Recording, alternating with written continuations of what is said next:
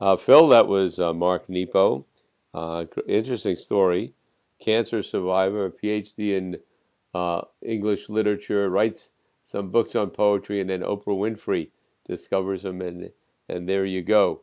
Uh, when did you first hear about Mark?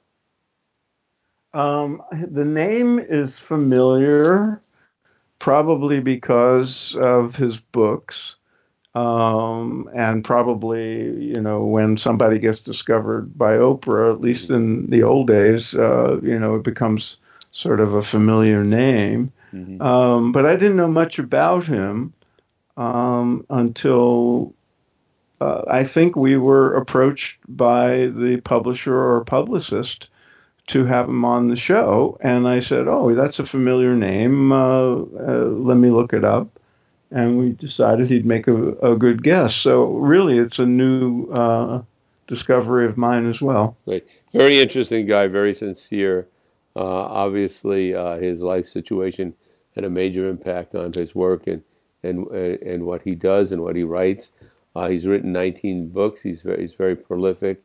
And it was interesting what he said about his his his family. I mean, our parents came out of the same generation of you know you, you always heard about World War II and you heard about the the Great Depression depression and how important it was to have some financial stability. So somebody who went off and and you know got a PhD in literature at that time for a lot of people was like really what are you gonna you know uh, it, it, there, there, wasn't that great practicality that was there, but uh, so it uh, made me laugh because you know it's it's such a classic tale of you know people in our generation, especially you know, it's like you know I'm going to major in philosophy. Yeah. Well, how are you going to make a living? Yeah, yeah, well, exactly. You're going to open a philosophy shop on yeah. a corner. I mean, what? You and so you know, same with poets. Yeah, and and, and uh, uh, also what he said about nature, I totally related to. I, yeah, you're from Brooklyn. He's from Brooklyn. I'm from Jersey City, across the river, and uh, you know, uh, going. Going to uh, Bergen County, New Jersey, to me was going into the wilderness. It was the suburbs. I was an urban creature. I mean, I mean, uh, you know, uh, the, walking somewhere and seeing animals, uh, you know, in the wild, that was it was unthinkable. I, I, went to camp in New Hampshire when I was a kid, and I remember coming out the first night and seeing this this how many stars there were in the sky. I it terrified me. It was like, what is this? You know, so. Uh, that part, yeah. But on the other hand, nature, like for many of us, including Mark. It, it, it's, it's absolutely inspired me. Uh, but I was never one that uh, felt at home in the wild. Yeah, I well, I was like that as a kid too because you know I grew up in Brooklyn and uh, I joked with him about where he found woods. You know, there were parks in Brooklyn. There's in fact there's a you know very big one, and you you could, you know, there's trees and you can walk among them, but not what we would consider woods. Yeah, probably. I didn't probably discover woods lost, yeah. until. Hmm? You're probably not going to get lost. Uh, in, in no, no. well, but people would go on vacation and stuff and and um, discover woods. I became, as a grown up, more uh, comfortable in the woods than I would have been as a kid because, and I've, you know, I came to love it very much. But I know what he means when you grow up somewhere. I mean, I always would I would get scared in the woods, you know, my first exposure to it. Whereas I could walk the streets of New York right. and somebody from, you know, the the uh, countryside would be terrified.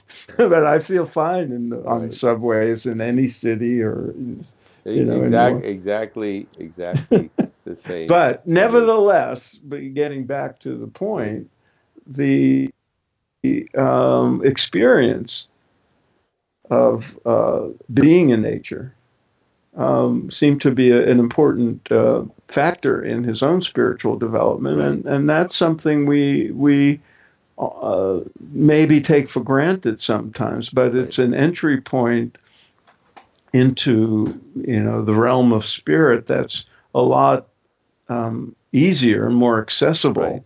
than you know, walking city streets. We've had many of our guests uh, mention that uh, they're part of their spiritual practice or a way to introduce people to spiritual practice is to spend time in nature. And by nature, they mean uh, removed from uh, man made objects in the mountains, in the woods, in the desert, And and if you look at spiritual traditions, that's usually uh, where they came from. Many out of the even the desert, and uh, in, in, you know, people talk about going into the tropical rainforest or being out on the ocean and having these deep, deep insights, these feelings of unity. And and I think uh, you know that that is something that for many people is becoming more difficult to do because uh, we tend to live in in large urban areas. Uh, most people, I think the vast majority of people on Earth, and that uh, you know it's important to do two things. One is protect the environment so that nature it continues to exist uh, in, in, its in, its natural form, and uh, that we you know if we have the occasion to, to take advantage of that. I mean, I don't do it enough, but when I do do it, uh, and I get out there, even sometimes looking at sunsets and and skies and whatnot, uh, one feels uh, there's a bigger universe and, and somehow you're connected to it, which I feel is, is the, the basis of, uh, you know, uh, at least the major aspect of spirituality. Yes. Um, you know, there's a reason that the great poets, the great uh, songwriters evoke nature and get inspired by nature and get you get closer to mm-hmm. to the um, to that which transcends the material because it's it's there. You you get it's awe inspiring and it, there's wonder. And the, and you know and the, the silence of the woods and the majestic uh, quality of certain places it, you know it, raises the awareness. There's no question right, about right. it. Yeah. Um, right, no, but I, you know, he also made a point that there are you know urban poets like like um, um, Walt Whitman who you know saw the divine in you know the people of the streets and right. in the uh, buildings. So. Right. Yeah, I, I, must say for me, I mean, a lot of my uh, spiritual uh, uh insights or curiosities uh, were inspired in in New York or in in in in uh, Jersey City where I grew up, seeing people how they interacted, what it was like, you know. So uh, spirituality is all inclusive. Uh, uh yeah. A, spirit, spiritual life, uh, uh, as I understand it, and is found everywhere. So one can find insight in anything. And I wonder, just like if you took an urban kid and you brought him in the country, they were like, "Wow, this is amazing! I'm having some deep spiritual experience." I've also heard kids from Iowa, where I've lived for a long time, who have gone to New York for the first time or Chicago, and they've gone away saying, "Wow, you know, I, I was so deeply moved, and I felt my, you know, I uh, my internal experience was more powerful. You know, something was very enlivened by that. So I, yeah. I, I think I think both uh, uh, ha- have their value, and both should exist. And, and you know, again, the, uh, we don't want nature. they do, know, Dennis. To disappear. Huh? They will exist whether you want them to yeah, or not. Yeah, exactly. We're becoming a much more urban world, of course. Right. So you know we have to make uh, access right, and we uh, have to also protect the, the, the mountains and the forests and the oceans from being overwhelmed by uh, the the uh, debris and and the sloppiness of human living. So well, you know, right now um, the government is trying to reduce the national right. parks and monuments. So maybe um, this is a reminder to people that those are precious and should Absolutely. be preserved.